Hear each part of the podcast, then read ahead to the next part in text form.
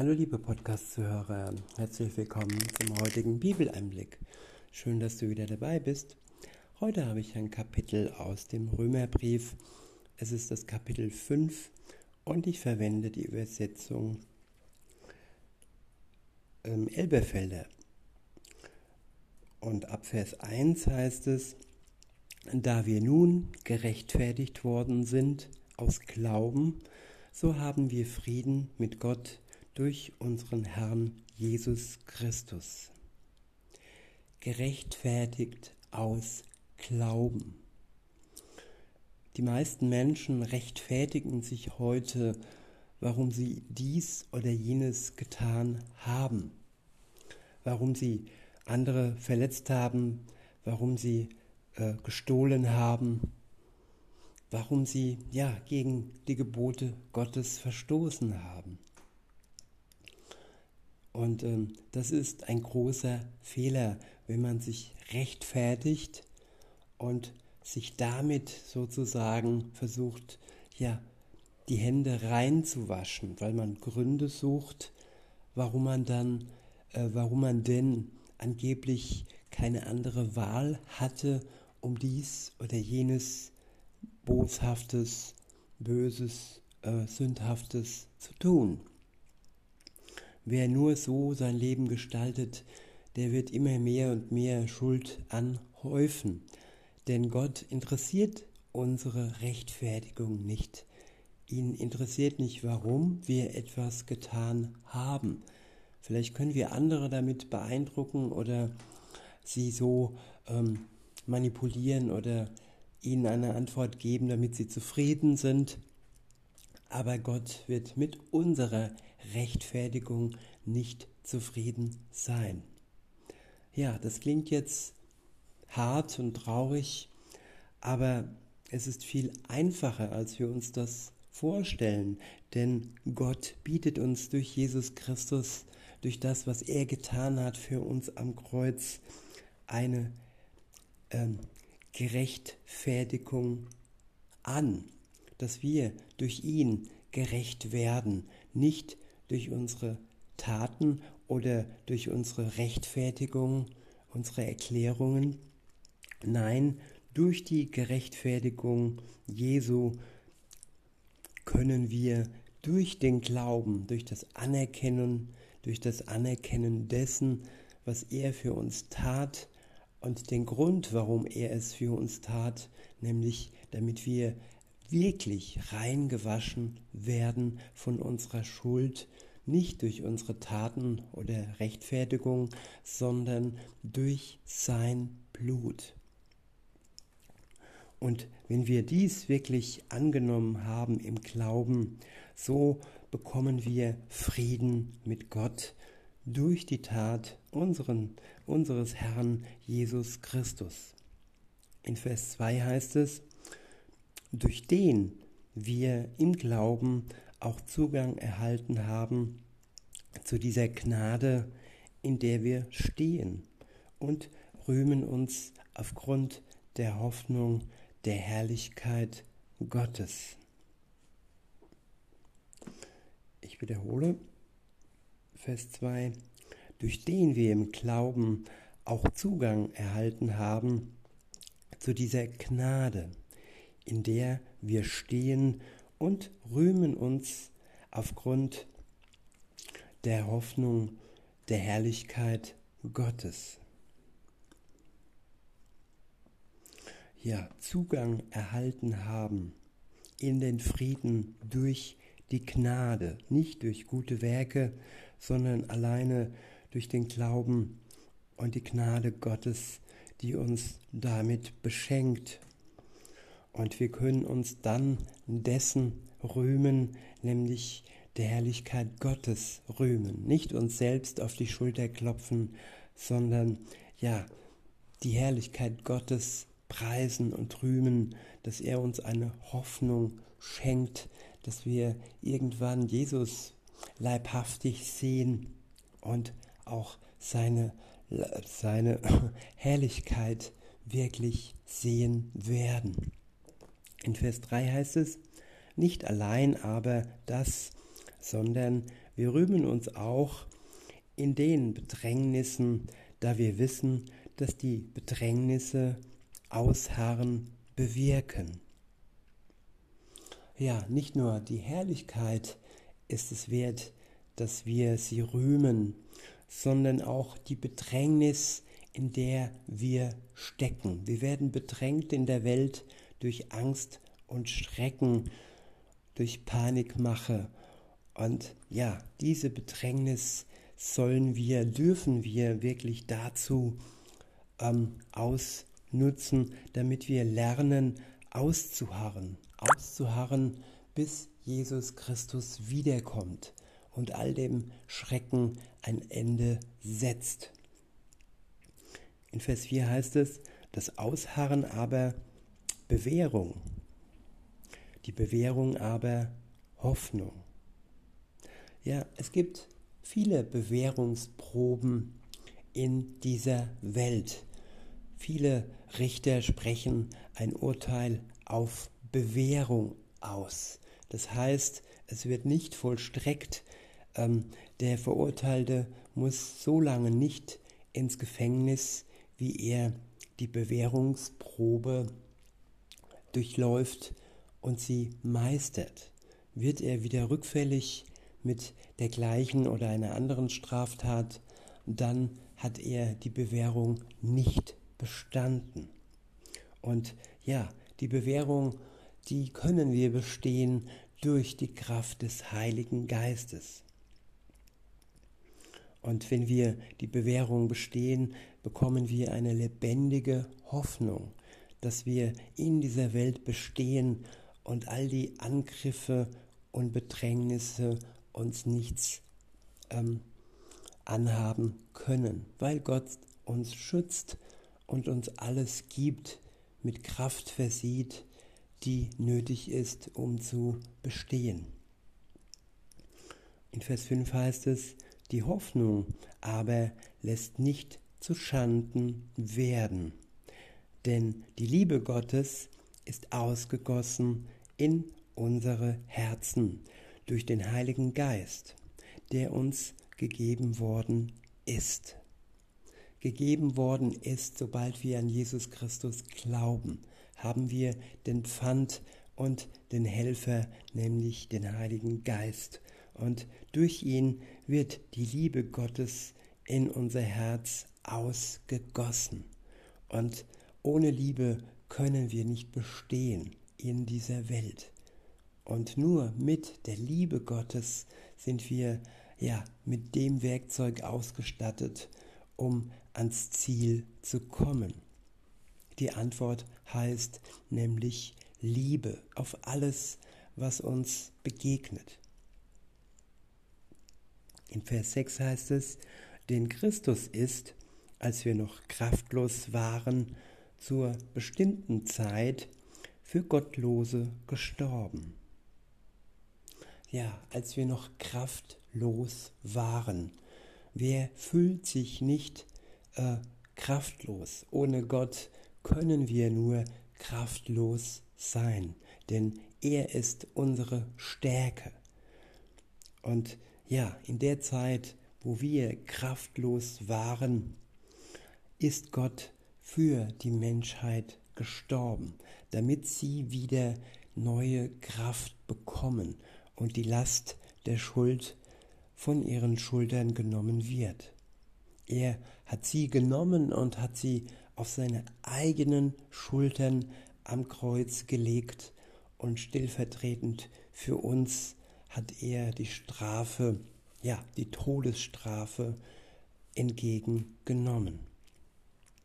In Vers 7 heißt es, denn kaum wird jemand für einen Gerechten sterben, denn für den Gütigen möchte vielleicht jemand auch ähm, denn für den Gütigen möchte vielleicht jemand auch zu sterben wagen. In Vers 8 heißt es, Gott aber erweist seine Liebe zu uns darin, dass Christus, als wir noch Sünder waren, für uns gestorben ist. Ja, es gibt die Guten und die Bösen in den Filmen und äh, ja, die Guten sollen gewinnen am Ende, aber wer stirbt schon für den Bösen, für den, der von allen gehasst wird? Das kann nur Gott selbst. Er kann den Bösen ja in eine Veränderung bringen hin zum Guten, so dass er ja geliebt ist, auch da, wo andere nicht in der Lage sind, ihn zu lieben. In Vers 9 heißt es, vielmehr nun, da wir jetzt durch sein Blut gerechtfertigt sind, werden wir, werden wir ihn vom Zorn gerettet werden. Werden wir durch ihn vom Zorn gerettet werden. Ich wiederhole nochmal Vers 9. Vielmehr nun, da wir jetzt durch sein Blut gerechtfertigt sind, werden wir durch ihn vom Zorn gerettet werden.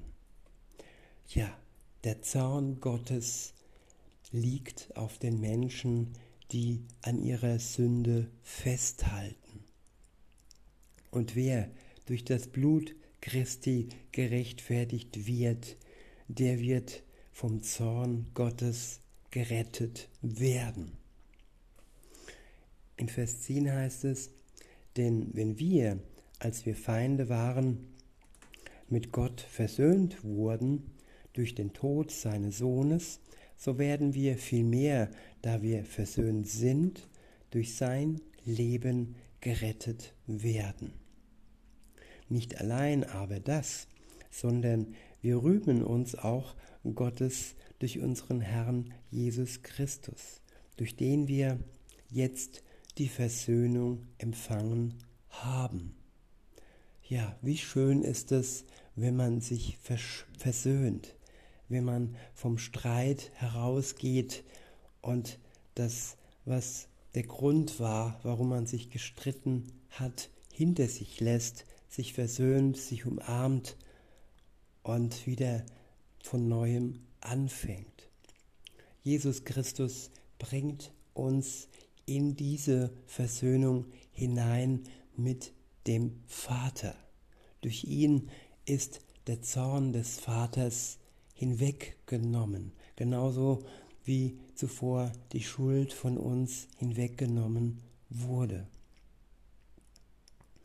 Weiter heißt es, durch Adam den Tod durch Christus das Leben. In Vers 12 steht, darum, wie durch einen Menschen die Sünde in die Welt gekommen ist und durch die Sünde der Tod und so der Tod zu allen Menschen durchgedrungen ist, weil sie alle gesündigt haben, denn bis zum Gesetz war Sünde in der Welt. Sünde aber wird nicht zugerechnet, wenn kein Gesetz ist. Ja, das Gesetz ist notwendig, damit wir unsere Sünde erkennen. Und Jesus ist notwendig, damit unsere Sünde getilgt wird. In Vers 14 heißt es, wer aber, ähm, aber der Tod herrscht von Adam bis auf Mose selbst über die, welche nicht gesündigt hatten, in der Gleichheit der Übertretung Adams, der ein Bild des Zukünftigen ist.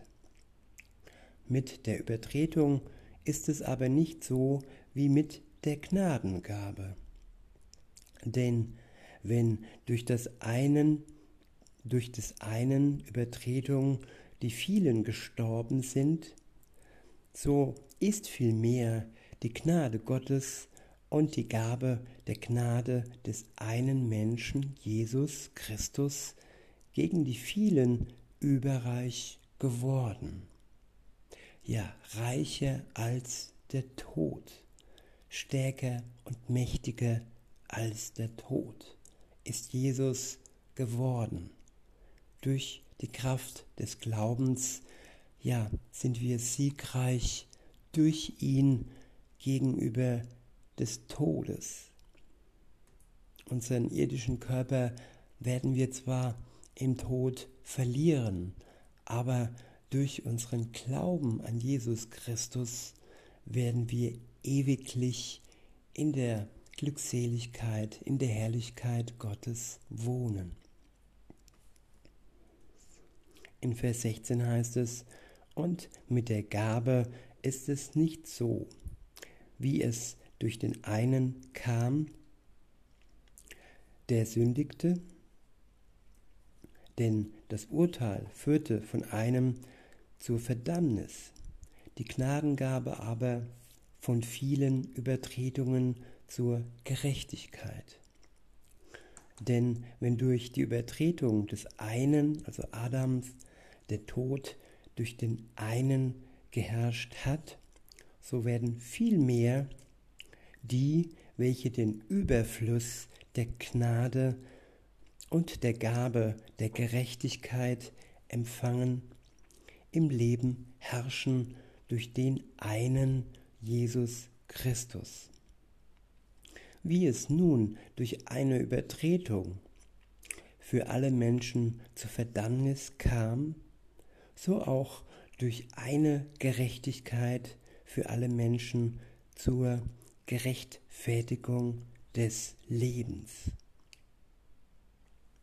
Ja, wir können uns entscheiden, welchem Vorbild wir nachfolgen. Dem Vorbild Adams, der munter gesündigt hat, oder Jesus Christus. Wenn wir an ihn glauben, dass wir dann, ja, die Sünde, die durch Adam kam, durch ihn überwinden. Weiter heißt es in Vers 19, wenn wir durch des einen Menschen Ungehorsam die vielen in die Stellung von Sündern versetzt worden sind, so werden auch durch den Gehorsam des einen die vielen in die Stellung von Gerechten versetzt werden. Ja, Adam war ungehorsam Gott gegenüber. Jesus war gehorsam Gott gegenüber. Nicht, dass wir das könnten, dass wir ja es besser machen könnten wie Adam. Das ist die Gefahr. Und da denken viele Menschen, ja, ich bin besser wie Adam, ich bin nicht so ein böser Mensch. Nein, wir sind alle durch die Sünde gefallen und brauchen die Hand Jesu, damit wir aufstehen und gerecht gesprochen werden durch seine Tat am Kreuz. Keiner kann sich einbilden, er bräuchte Jesus nicht. In Vers 20 heißt es, das Gesetz aber kam daneben hinzu, damit die Übertretung zunehme. Wo aber die Sünde zugenommen hat, ist die Gnade überreich geworden. Ja, die Gnade Gottes ist immer größer und reicher als die Sünde. Die Gnade deckt die Sünde immer zu, aber nur durch den Glauben an Jesus Christus, nicht automatisch. Die Gnade ist nicht einfach so ein Überfluss, den jeder Mensch bekommt, ob er jetzt glaubt oder nicht. Nein, nur durch den Glauben an Jesus Christus wird ja die Gnade uns überdecken und die Sünde tilgen. In Vers 21 heißt es, damit wie die Sünde geherrscht hat im Tod, so auch die Gnade herrscht durch Gerechtigkeit zu ewigem Leben durch Jesus Christus, unserem Herrn. Ja, in diesem Sinne, liebe Zuhörer, wünsche ich uns allen, dass wir uns erfreuen an der Gnade Gottes. Ich sage bis denne.